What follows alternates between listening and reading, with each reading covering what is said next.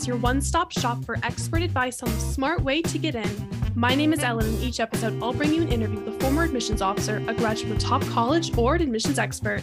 These interviews will take you inside the admissions office and will be full of behind the scenes knowledge, first hand experiences, and application tips to help you get into your dream school. If you'd like to chat with one of these experts, you can sign up for a free consultation at the link in the description of this episode.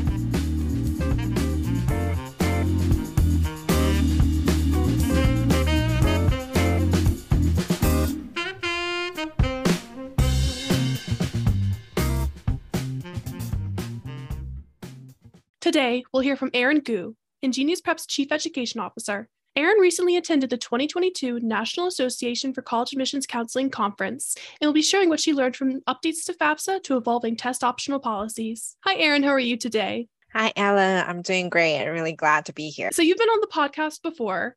Yes, but would you just like to tell us for new listeners about your background in education? I know you went to Harvard as well as about your role here at InGenius Prep. Of course, of course. I went to Dartmouth College for my undergrad studies and Harvard Graduate School of Education for my master's in education. And here at InGenius, I am the chief education officer, which means that I oversee all of our work with students and I help make sure that we're providing the most up to date information and advice to our students and to help them put their best foot forward for their college process. And do you also just want to tell listeners what is NACAC? Yeah, of course. So NACAC is the National Association for College Admissions Counseling. So it is an organization that hosts local chapters and as well as national conferences that provides professional development and educational opportunities for folks who are in the college counseling space. So that includes both the admissions officers who are on the enrollment side or on the college side, as well as high school guidance counselors and independent counselors who are on the student side and helping students navigate their college process. And you just covered who attends NACAC, the independent counselors. Is there anybody else that you find at NACAC? Occasionally, you might find some folks in in the in the college space that's neither a guidance counselor or high, a counselor or on the college side. So there are a lot of private companies that are in the space as well, like the Princeton Review was there, and you know other companies that are in sort of this college space that's not necessarily strictly associated with the college or the high school side of things. We actually did an episode on NACAC last year with Heather and Mary because they're they're two of our former admissions officers and they attended. Uh, but you, have you previously attended any NACAC conferences? I've not actually in the in-person conferences, so this was my first time to go in person. Were there any surprises? Anything you didn't expect? Mm, it was a really positive experience overall. And I was very actually impressed and surprised with how many universities had representative at the NACAC conference. So on one of the days, they actually have a college fair for the high school counselors and independent counselors to learn more about the different colleges. And they were probably, you know, we were in a very large exhibit room, exhibit hall, and they were probably hundreds, like all of the top university that you can name, you can think of, they were all there. And so that was quite impressive. You already mentioned that there's companies there like the Princeton Review. And in your recap videos, which you filmed for our TikTok and for our Instagram, you also discussed that there were some showcases by higher ed tech companies like SCOIR and Slate. Do you want to tell us more about these platforms, these companies, and then how they work in the admissions process? Because these aren't companies that students would be familiar with, like they're familiar That's with the Princeton Review. mm-hmm. That's right. That's right. So Slate is a very big company in the college admissions sphere. And that is one that uh, our admissions officers are very familiar with, and especially in InGenius. This is also where I learned of Slate the first time I heard their name.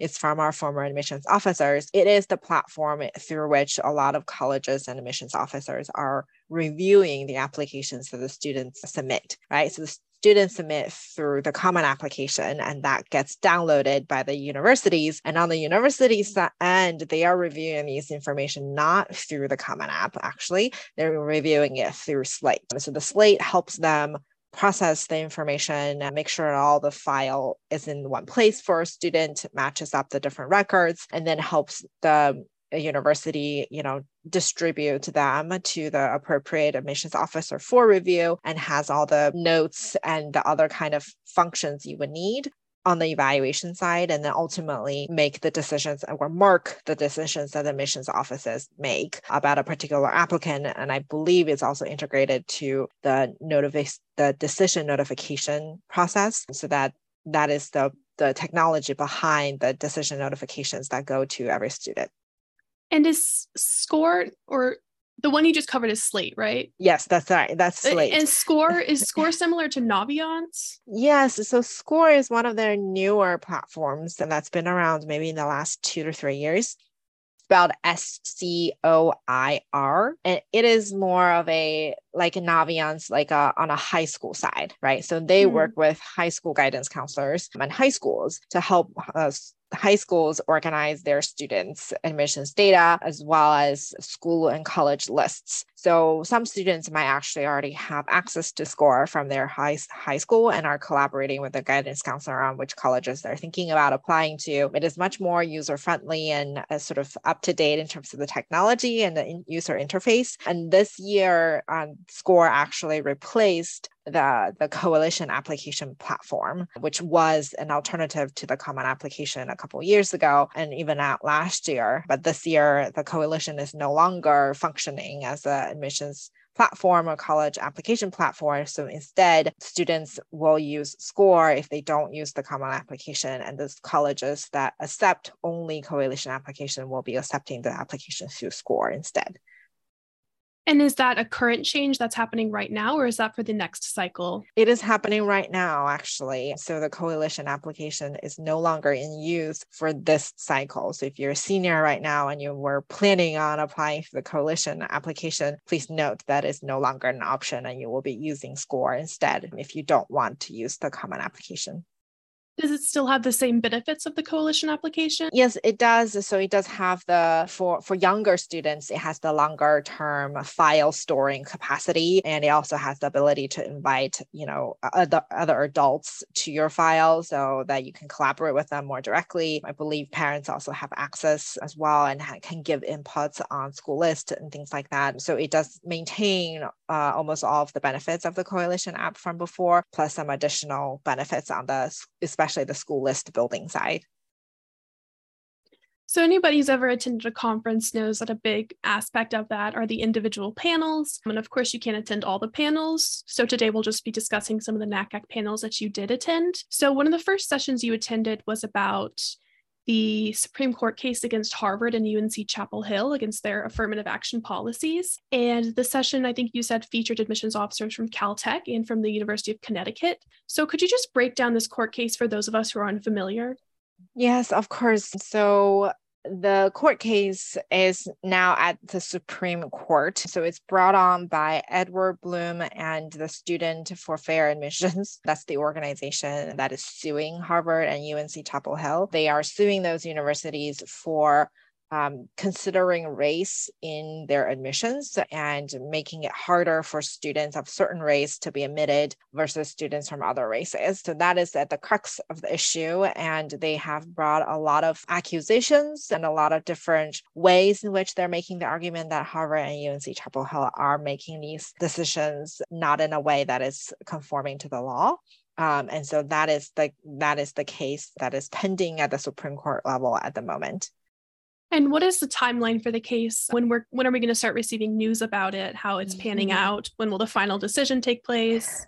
Yeah, the, those are really good questions. So the only thing we know for sure right now is that the oral arguments for the case, which is where the attorney debate each other in front of the judges. It's actually happening in a few weeks on Halloween, Monday, October 31st is when that is happening. And so that's where you will see probably the first bit of news coming out again, because the, the case has been around going through the different court system to lead to the Supreme Court. So a renewed interest from the media will come around that time. In terms of a decision, the court technically has until the end of their session, which is, I believe, mid March 2023. So, sometime in 2023 to make the decision. But as we all are aware, this is a new, a relatively new court, and they have been doing some very unconventional things. And so it is possible that a decision will come much sooner than that, like potentially even as early as January, as some of the experts were predicting on this panel. So the the the the call to action from them is for higher education institutions to be prepared to have a plan in place, whatever the results might be, and to be able to act on it starting January 1st. And what are the consequences, whichever way the results go? So, if the Supreme Court says, like, yes, Harvard and UNC, they can use race conscious admissions policies, or if they say, no, we're striking down affirmative action, what are the consequences in either direction? That's a really good question. So in this panel, the the the admissions officers, experts who are, and also some legal experts too, were on this panel. They were predicting, you know, sort of four kinds of results, only one of which is Harvard and UNC wins entirely, which it seems like is really a likely outcome, but it's a possible outcome. The other three outcomes are all, you know, there's some sort of limitation on the race based or race conscious policies. And what does that sort of how severe basically is the restrictions on those policies is the different levels that they were predicting what i gather from the conversation is that higher education institutions very much believe in the benefits of a diverse student body. And they want to be doing whatever is necessary and whatever they can to preserve the kind of diversity that they are seeing on their college campuses right now. And they don't want the diversity to go away. So that is there's a strong desire in the on the in terms of the actual class student class makeup that, that they want to preserve. Then it becomes sort of all in the in the details of how exactly to achieve that and what are some things that could be considered because the Supreme Court could say that maybe race race-based or race-conscious policies are not permitted but except in the case of potentially how race is tied to identity and personal or lived experiences right? So that still gives a more limited window for consideration of how a person, how a young person has grown up uh, in a in the society and how their race might have impacted their lived experiences and how those things could be related. And so even in that situation, you know, you still have a little bit of an option for the admissions offices to consider those things. And that wouldn't be the most sort of severe restriction in terms of the outcome.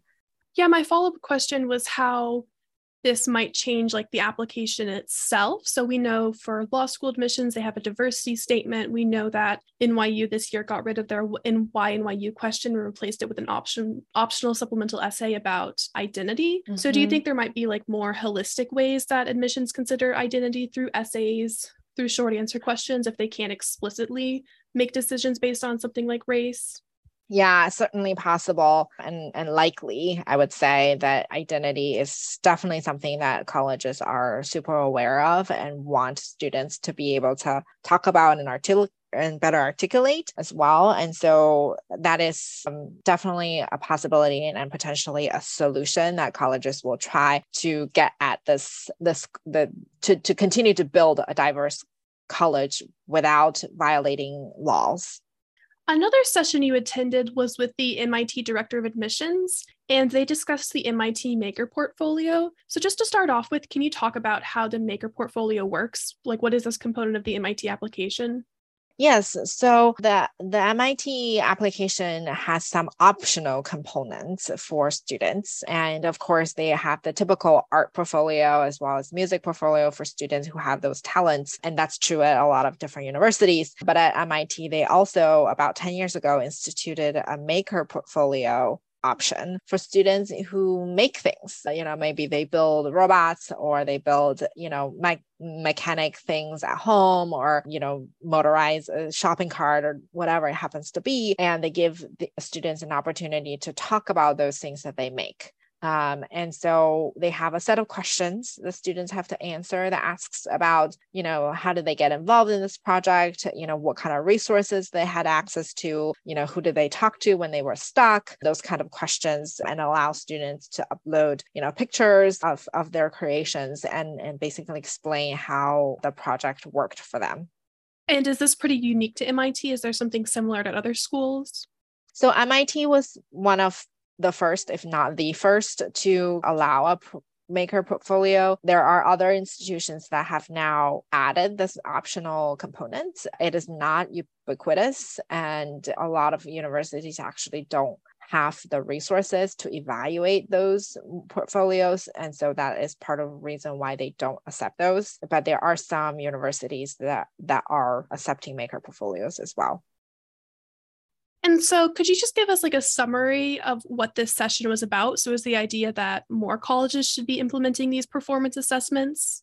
Yes. So the session overall is talking about performance based assessments, which is basically the opposite of a grade based assessment. So it's it's sort of like if you think about a driver's test, right? We've all gotten our licenses. And in order to get our licenses, you had to pass a paper exam, which is the grade exam that, that we're used to. And then you had to pass a driver's test, right? You actually have to drive the car and park it and, you know, stop at a stop sign and reverse and all those things to show that you can actually do the work, right? Like you can actually drive the car in reality. And so the, the session is on sort of performance-based assessment, and that's what they would call the driving test. So students would actually be showcasing that they can do the things that they have applied the skills that they've required in certain situations. So the intention is certainly that instead of purely relying on things like standardized tests and grades, that there would be more opportunities for students to showcase their actual skills through performance based assessments or performance based projects. So, you know, talking through how they did something, giving a presentation, producing something that they created, and all of those things would constitute as a performance-based assessment. And so the the desire is to give students more opportunities to show who they are and what they can do. Uh, rather than purely relying on the grades and test scores to, to tell that story. And so you think this is like a longer term admissions trend that we might see in the next five to 10 years with more schools adding this? Yeah, I think so. May, maybe not maker portfolio specifically, but you know, we're already seeing at the top level, you know, Williams College has always had a, you know, a, a, a working sample required for their students, and Princeton does too, like a graded paper. So those are all examples of colleges wanting to see for themselves the actual skill level of the students. And so I do think that over the next maybe 10 to 15 years, that that's the trend that we're we're looking at. But I don't think that there's a significant immediate change that we're going to see from from colleges. Is there any connection here between these performance assessments, the proposed ones or the ones that are currently here, like you said, with Williams and Princeton, and like the idea of grade inflation? yeah, I think certainly there is there is concern from admissions offices, right? With standardized tests going, you know, away or diminish, diminishing in importance and universities keeping their test optional policies, they're relying much more on the grades from a particular school and from a particular student to evaluate how how does the student perform academically and there is definitely concern of grade inflation where you know more than 50% of your class are getting a's then it becomes much harder for an admissions officer to place the student's academic ability relative to their peers. And so how can educators like teachers high school counselors how can they facilitate these opportunities for students Mm-hmm. That's a great question. So, some of this is already happening at a lot of public and private schools where teachers are creating more opportunity for students to show competency in certain skills through performance based assessments. So, you know, whether that is a project at the end of the school, teamwork, maybe they also potentially have portfolios of their work over time. So, creating those opportunities where students are demonstrating that they have mastered those skills in a in a product in an outcome rather than just standardized tests rather than just doing those things um, is is very helpful in terms of the helping students create the the materials that they can eventually apply and submit to colleges. And do you think there's a question here of class of students who are in areas with more resources being able to kind of access these versus students in more under resourced areas not being able to pursue these kind of opportunities yeah, that's a really great question. And I think it really depends on the high school and the instructors that are in those high schools. We do know that there has been a lot of um, uh, resources and training that are devoted to improving urban education for example and helping teachers in those areas to you know to to make curriculum more engaging and to to have more performance based assessments it certainly is happening already. I don't know that it's ubiquitous and at the same level. And also I think the other piece of this is the is the standardized metric that states are imposing on their public high schools, right? Where students have to sit for certain tests. You have to pass the Regents exam, for example, and using that to measure a high school outcome. And so certainly that is a tension. It's a big conflict, right? Where teachers have feel like they have to balance those things and how can they help their students pass the regents exam if you know if they have them all do performance based assessments all the time then they're not preparing their students for those exams either. So it certainly isn't the perfect solution and and every school ha- will have a different set of challenges in terms of implementation and this is really more on the uh, side of educators and admissions offices. But are there anything that, like students on an individual level, is there anything that they can do to implement this advice? Even for schools like schools that aren't Princeton or Williams or MIT that don't have these kind of portfolios, is there something students can do to showcase their practical experience and ability?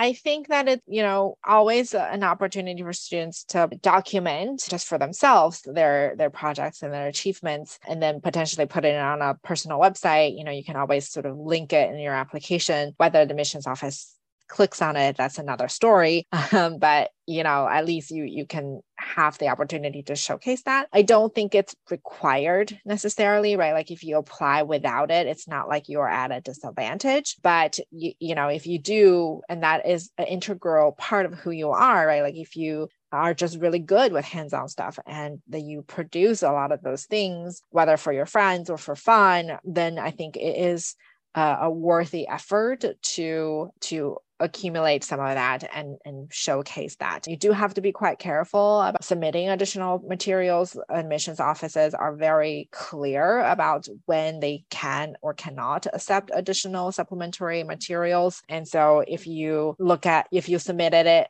to a to a school that doesn't accept it, yeah, you'll just go to waste and potentially annoy the admissions office that you did that. So you do want to be quite careful about that. That's why a personal website is usually pretty benign, and it's a good way to to show that. And the other place you would want to mention that is, you know, probably in your essays or in your activities list, even if it's something that you do meaningfully for yourself independently a lot of times students might not think of putting it onto their you know activities list but it's actually you know a meaningful part of who they are and how they spend their time then it's still worth adding to that activities list yeah, there's a lot of digital opportunities now. Students can use TikTok, Instagram, your personal website, like you said, to kind of catalog and record their experiences. Yeah, exactly. And I know you also attended a session that had some exciting news about FAFSA. So, do you want to tell us about those updates and when we can expect to see them?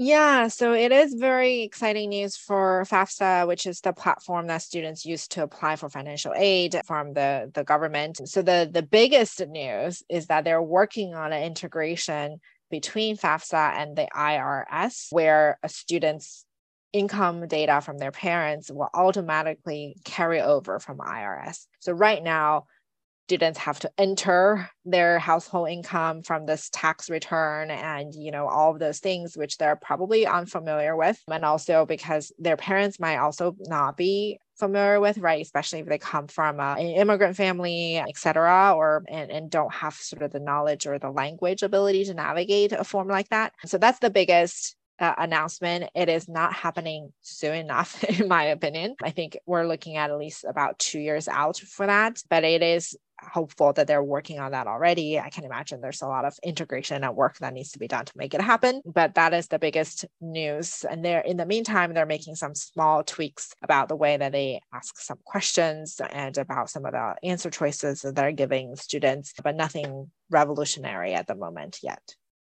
And these changes are just driven by like benevolence, like just something that makes everybody's life easier? Yes, for sure. I think colleges have been looking at FAFSA, you know, sort of usage, I guess. And also, FAFSA has been getting feedback from colleges as well in terms of why it's so challenging. They're also getting a lot of feedback from community based organizations, CBOs that work with students that need extra support on colleges but cannot afford extra private services, right? And so they're they're getting a lot of complaints from everybody involved uh, how complicated it is and how it is a barrier sometimes for students to enter college because they feel like they can't afford it and they don't know how to get access to money to financial aid to afford colleges making this much easier for everybody is hoping to increase access of students to colleges in the first place you also attended a session focusing on school profiles. So, first of all, this is something again that's more on the counselor education side. So, for students who don't know, I don't think I knew this when I was applying to college. What is the school profile? What goes into it? How does the guidance counselor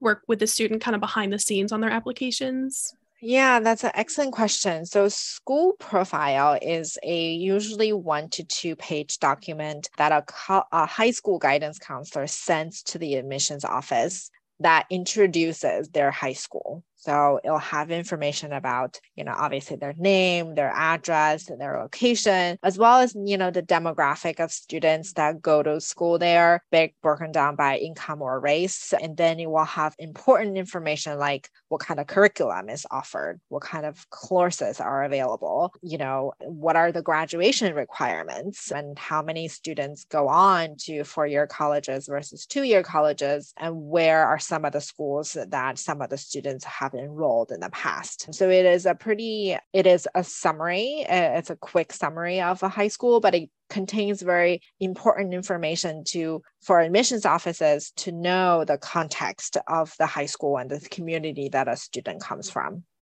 And so, what insights did you learn? What are admissions officers looking for from the school profile that they're not consistently getting? Yeah, that's an excellent question. So, one of the things that admissions offices really find helpful is the grade distribution information. So, it used to come in the form of rankings. So, where does a student rank in terms of their peers, right? Everybody in the same grade level. But a lot of you know, high schools have moved away from that, you know, in order trying to not create a lot of pressure for students and whatnot. But that does make it harder for admissions offices to evaluate how a student sort of pairs to other applicants, other students in their high school. So even without ranking, an alternative, a helpful alternative is grade distributions where they tell the admissions office, you know, this percentage of our students score, you know, 90 or above in these classes, for example, or these this percentage of students have a GPA in this range when they graduate. So that is a very helpful piece for piece information piece of information for admissions offices, and they would like to see that. The question is whether the high schools will be providing that. And so it's obvious what they're looking for from counselors is to have this additional information. Is there any insights students can take from this?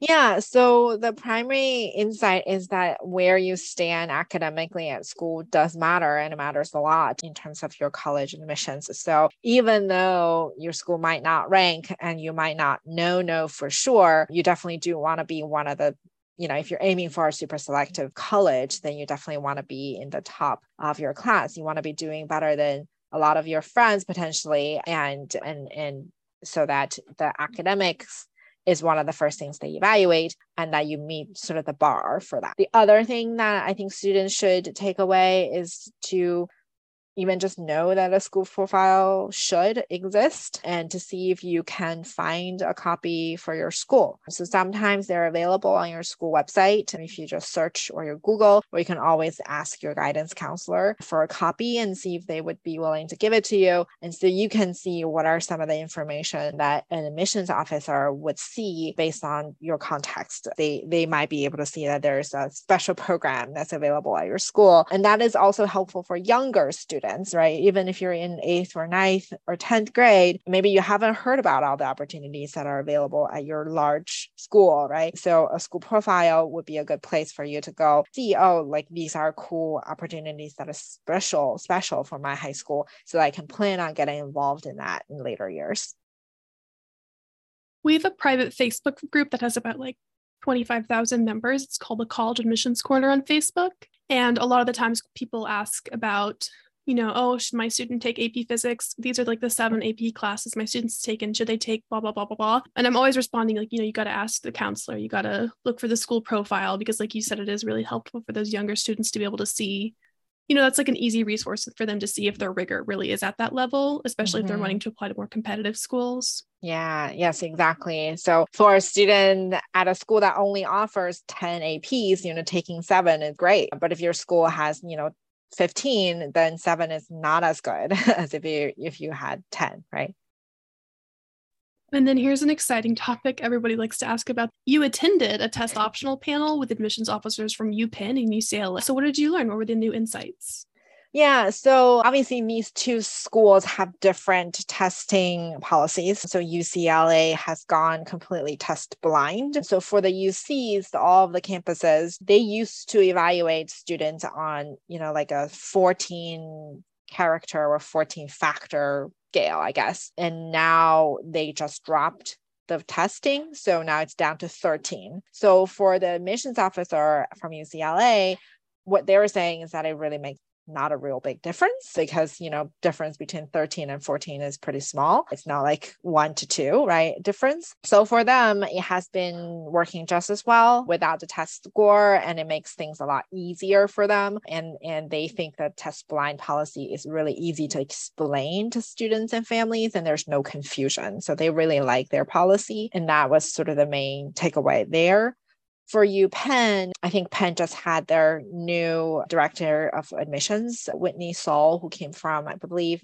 Bowdoin and then uh, one other university. So Bowdoin is one of the ones that has always been test optional. I think it's the first one in the country. And so, so she's at Penn and they are still looking at their data from the past two cycles to evaluate how well test optional policy worked for them in terms of the kind of students that re- they're recruiting, whether there's any difference. And they're not making any formal decisions about their policy for the future until that work is done. So that's where we are. But I think the main message that everybody was trying to communicate was that there is no disadvantage if you apply without a score. So I'll say that again there is no disadvantage if you apply without a score. So if your score does not match your academic ability, you know, does not match your GPA, you don't think that it reflects your ability as a student, then, you know, leaving it out ha- does you no harm. So that that is sort of the main takeaway for students who are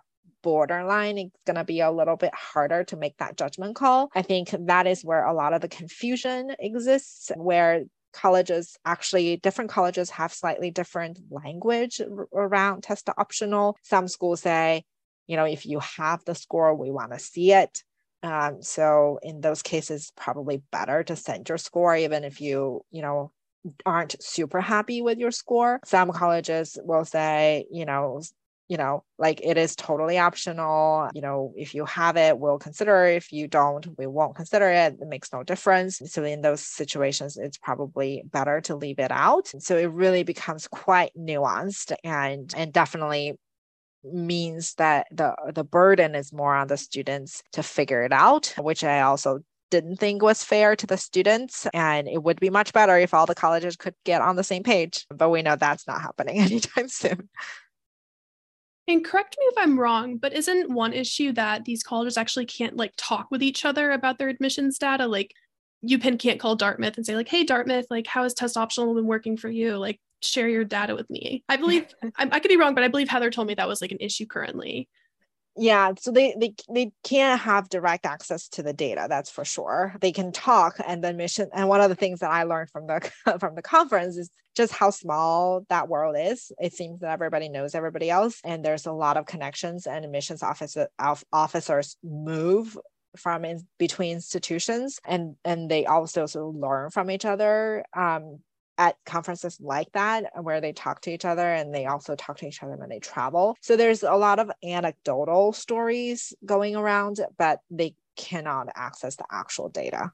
And what is the reason they can't share that data? You know, that's a good question. That is not one that I actually know off the top of my head. So I'll try to ask some of our former admissions officers to see if they know. Sounds like a good blog topic we could do. Another topic at NACAC, which is kind of fun to say, yes. but was committee based evaluation CBE. So talk to me about that. Yes, so com- com- committee based evaluation is one of the newer formats admissions offices are using to evaluate a student application. So we all know that a uh, admissions office divides their territories to regions and there's an admissions officer that's responsible for a single region. It used to be that all the files for that region comes to that admissions officer. They do the first read of all of the students applications and then they rank them or they give some kind of notes and some recommendations for whether to admit the student or to waitlist them or you know to reject them. And then those files all then get moved to a second reader to verify and to see if they agree right to to, to get a second opinion. So student files are getting read by at least two people fully and then the committee will meet and they will discuss those decisions together. So committee based evaluation came about to change that part of the process. So the rest of it still remains the same. But instead of admissions officers reading alone by themselves the first round, what they're doing is now committee based evaluation means that there's two admissions officers and they're paired together to read a stack of files together. And what they do is that they, I believe, split up some of the components of a student's application when they so that you know one of the readers reads parts of it the other reader reads the other parts of it and then they talk live through the student application to say i noticed this you know i noticed that this seems to be a component of the student's fear and i think this about the recommendation i think you know this about the student's context and then they sort of talk through and see if they agree in terms of their assessment of the students and so it from the college side, it is a lot it makes the admissions officers work a lot more enjoyable. So they're not, you know, reading files by themselves, you know, 9 a.m. to 5 p.m. and probably have to work overtime for it. And while maintaining the fact that student applications are still being read by two people and they're also comparing notes and learning from each other much more quickly and they can pair different admissions officers on each day or different weeks or something. And so you also uh, from the college perspective, build more community between the admissions offices, officers, and so that they understand each other's contexts and regions much better and much more quickly. And it is also a good sort of training process, I guess, for new admissions officers, so that you know that they are learning live from the more veteran people, and they don't have to do sort of specific training sessions. They're sort of learning by doing is there an element of like bias reduction in this process? Is that a benefit? Yes, definitely. Because you have two people who are looking at the file together, and the chances of them agreeing 100% of the time is pretty low. And they also check each other's biases. And are there any schools that we know of who are already utilizing this process or are piloting it? Yeah, so this process actually came out of Penn and you know they they seem to be the innovators maybe in this regard because they were also the first ones to do early decision, right? Like that was a program that came out of Penn as well. And so it's been around for about I want to say like seven or eight years, and other colleges have slowly started to adapt this process. And so, especially at small liberal arts colleges, we we heard from I believe Bucknell is doing that, and I think Oberlin as well. So those institutions are are on board with that process, but not everybody is there yet. I think there's probably maybe 30 to 40 universities that are doing this. Um, and the rest have not. So, for example, Duke University hasn't transitioned yet because we had the, I think, the Dean of Admissions or Associate Dean of Admissions from Duke ask a question at this panel about how Penn made the transition and what and, and how they addressed some of the concerns from their admissions officers to make the transition. So, we know for a fact that Duke is not reading through CBE yet. Is this scalable? Is this something that we could see like at the UCs, these places that are getting so many applications? No. Unfortunately, probably not. The the admissions offices do say it is more efficient for them in terms of time hours for the for the hours for the individual admissions officer is smaller. But overall, you know, hasn't really changed. They just sort of changed in terms of when that work happens. But I, would imagine for large universities and especially universities that are admitting sort of by majors like, you know, UIUC and, and university, the UC system, this is probably not really doable. They they would still need the old ways of reading individually to, to, to preserve some of that efficiency. Were there any other topics that were just important topics of discussion at NACAC or other admissions trends, changes that you'd like to discuss or that you learned about? Yeah, I think that some of the some of the trends that we're seeing is that the universities, not all of them, but some of them have started to warm up to working with private counselors to help them understand a specific region, to help them understand maybe even the high schools that are in that particular region, to build those relationships and to help promote their universities because they know that, you know, with the atrocious student to guidance counselor ratios, it's like 400 students to a, to a guidance counselor at public public high schools on average.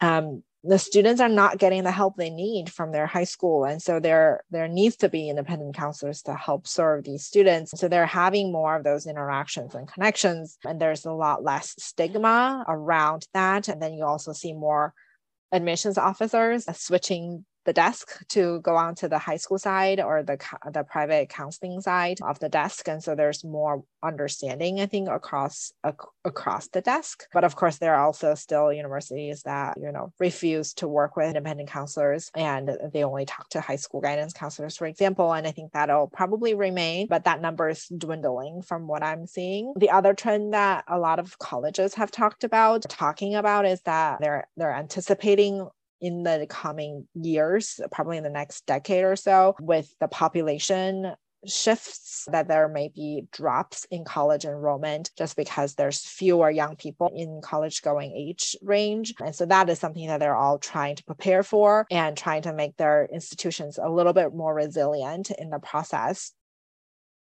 And what that what might that resiliency look like? Might we see more like online degrees two years degrees these kind of programs at more traditional universities? Yeah, so there are lots of different ways colleges could be doing that. One is obviously sort of building up their brand recognition more and to to offer higher quality education and for for students and then also you know figure out ways to make college continue to be affordable for them and so it's sort of like businesses, right? Businesses have to think about their branding and their positioning. And so colleges are doing the same. And yes, to in terms of your your question, you know, colleges are also thinking about what are some other ways that we can offer degrees to students, you know, whether that's two-year or online degrees, especially for non-traditional students, you know, making the college experience more accessible for them where and more affordable for them right where they might be working already and doing school at night what do they need and what kind of services do they need from the school? You know they might not need all the clubs and all the dorm activities. So what, what else do do they need in terms of their support supporting them and how have or how will these insights and these changes, how will they shape the work that we do with our students? Are there any plans that you have for changing the curriculum next year? Yes, for for sure. So part of the part of the the work that we do is to think about, you know, how to help students better prepare for their applications. So certainly things like, you know, portfolios or performance-based assessments, helping our students you know collect the things that they're producing now so that they have more of that for potential application materials. Of course part of our job is also to help them assess the quality of their work. You know it's not worth submitting something that is not high quality or you would hurt your application. And so that is something that we're constantly doing for our students. We're watching the court case very closely to see how we think that might impact students and we're working on curriculum and resources and you know opportunities for students practice their reflective writing ability so that they can talk about their personal experiences in ways in which the admissions offices can understand so that they can better uh, answer those identity questions that they can better address those concerns from from colleges. And of course we're you know continuing to push our students to challenge themselves academically so that they are meeting those space baseline criteria but also like one thing that that I didn't mention in, in today's meeting, but is have because it's not new, because it's how like, always been the, the case, is sort of this idea of sort of fit, right? Like, you know, what kind of college experience are you looking for? There are so many choices and they're all so good uh, in their own different individual ways. So, what are some of those things? And another um, idea that that we're definitely going to be working more on is to help our counselors and our counseling team to understand the different colleges much more in depth and be able to recommend good programs and options for our students and really be the experts in terms of our college knowledge so that we can you know direct students into the right places to start their research and the college admissions landscape is evolving so quickly, especially since COVID. So, how do you recommend students and families keep up with these evolving admissions trends, changes? Is there just certain resources that they can keep abreast of? Yeah, that's a good question. I mean, self so a shameless plug here for our podcast of course which always has very good latest information. I think the other platform is you know like you can try to get the newsletters from NACAC. They put out pretty good information. The other one is chronicle of higher education which is the the news newspaper or journal that covers higher education landscape and you will get a lot of, of up to date information there in terms of from both the, the college side as well as the high school side, mostly the college side. So you know what the colleges are thinking about in terms of next moves for them. So those are really good resources to to do. And then of course to continue to talk to your guidance counselor and because they also have good contact with the admissions offices directly. And so they will probably know the latest trends that are happening in a particular college as well. Yeah, NACAC actually has like a podcast network. So you can just Google NACAC Podcast Network and you'll see the other work we're part of it, but you'll see the other counselors and the other podcasts that are part of it. Very good resource.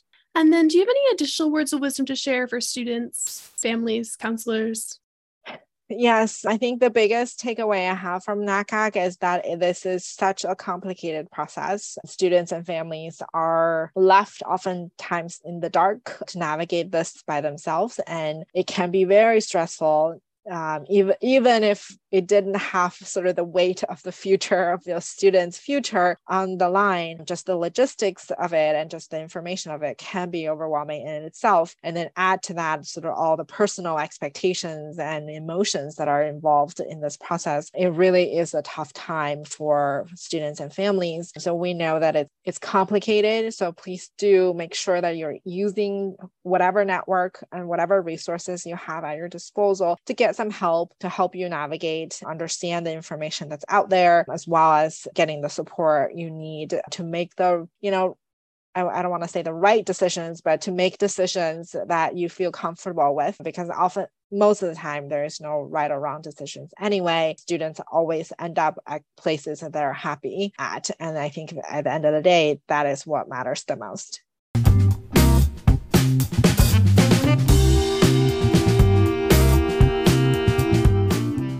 Thank you so much for joining us today, Erin. I'm sure our listeners appreciate your insight into the 2022 NACAC conference. For more information, check out our blog linked in the episode description. If you have any questions or would like to request a topic for a future episode, go ahead and give us a follow and send us a message on social media with the hashtag InsideAdmissions. That's all for now. Thank you for listening, and I hope you'll join me next time as we continue our journey inside the admissions office.